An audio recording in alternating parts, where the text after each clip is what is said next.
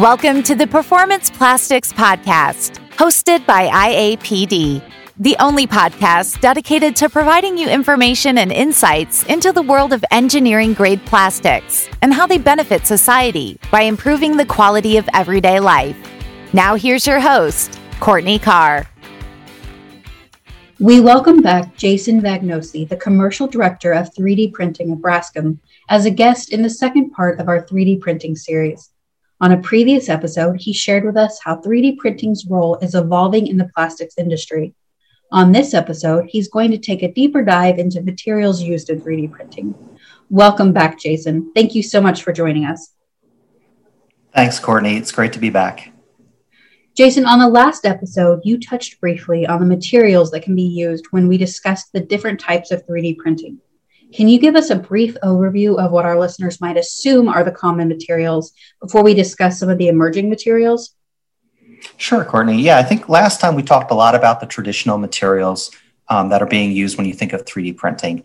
Um, and they're, they're PLA, ABS, and nylons. And that's sort of how the 3D uh, printing market grew up. It was around products that uh, the market knew how to use. And uh, they did a great job with them. Um, today, polymers uh, remain the leading 3D printing segment in terms of market share, and they equate for about 80% of global revenues for 3D printed materials. So um, I think we've done a great job with what's been available in the market, um, and it's going to be really interesting to see where the market goes next.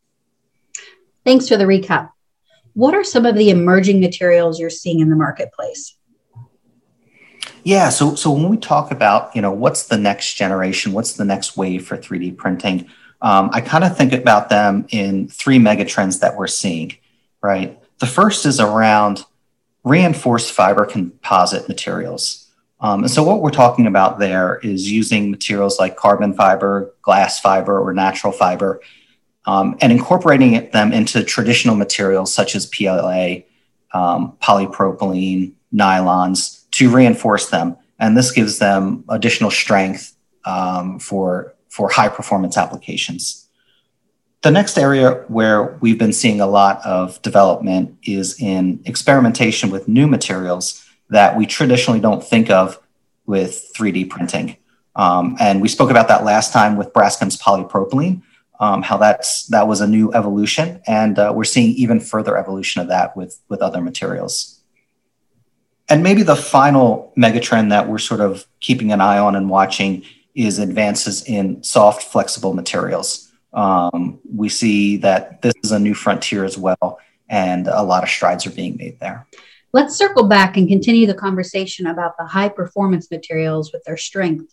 How are these materials specifically creating new opportunities in the marketplace? Yeah, this this trend of high performance thermoplastics is something that Braskem in particular is really excited about.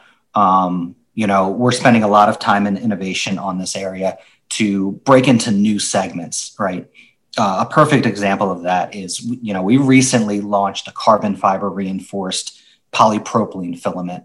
Um, you know the first episode we talked about the advances we made in polypropylene. Now we've incorporated a carbon fiber fiber into it and we're seeing six times the strength of our normal pp and as well as 30% weight reduction with no impact on performance of the final printed material right? So that's it's just amazing what what you can do and um, the opportunities it's opening up in segments like automotive drone fabrication and aerospace applications. It's pretty exciting. Yeah those are some of our top 26 markets so it's nice to see advancements there yeah, absolutely. Um, and I think this is what it's going to take to really open people's eyes to the capabilities of 3D printing. These innovations in materials um, are really going to be exciting over the next couple of years. Mm-hmm. So, the third mega trend that you mentioned was soft and flexible materials. What do those opportunities look like? Right. So, so going the complete opposite direction from uh, performance and strength, we go to the direction of soft and flexible and they're receiving a lot of attention and a lot of innovations going into it. And I think we're seeing two two areas being targeted in particular that are making lots of stride. The first is in um, traditional rubber applications. Um, we're seeing TPUs and flexible materials target uh, items like hoses, gaskets, and seals, where we can potentially 3D print really complex geometries that um, will create a better and stronger seal than traditional rubbers. So I think that's a really exciting development. The second area that I think really is helping to showcase the capabilities of 3D printing are in flexible materials used for orthopedic applications, such as shoe insoles. Um, I mean, you, you can think about if you're able to scan an individual's foot and 3D print a custom insole for them right on the spot, you can imagine that the fit and performance is going to be so much better than some of the traditional methods that we use today. So I think that's really exciting um, development that we're seeing take place right now as well. Sounds like we're going to give Dr. Scholl's a run for their money. Absolutely, absolutely. I think it's, it's going to force them to rethink how they approach the market. So I can also see that being a pretty good application for athletes and maybe the Nikes and Adidases starting to use this to, to custom shoes for some of the professional athletes. Absolutely. I, I mean, some of the innovations really being driven from these brand owners um, to bring this innovation to the marketplace. And I think you're absolutely right. The Adidases, the Nikes, the Reeboks, um, they're looking into this software. They're putting time, energy, and they're asking all the right questions and they're pushing the marketplace forward. So I think that's, that's great to see those companies adopting it.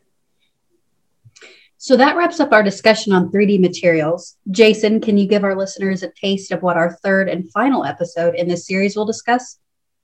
Absolutely. Um, I think we're going to continue to build on how 3D continues to innovate in our space. And we're going to take a look at 3D printing from the print manufacturer's perspective. We're going to look at some of the new printer technology that's being developed that will help accelerate the use and adoption of 3D printing. And then uh, complementary to that, we're going to take a look at some of the new design software that's out there that's helping people come up with new complex geometries that will really take advantage of some of the innovation that 3D printing allows us. Um, so I think that'll be really exciting and interesting for the listeners as well. Sounds good. I'm looking forward to diving into the tech side. So make sure to tune in next time as we wrap up our series on 3D printing. Thank you, Jason. Thanks, Courtney. This podcast was brought to you by the International Association of Plastics Distribution. For more information on IAPD, please visit our website at www.iapd.org.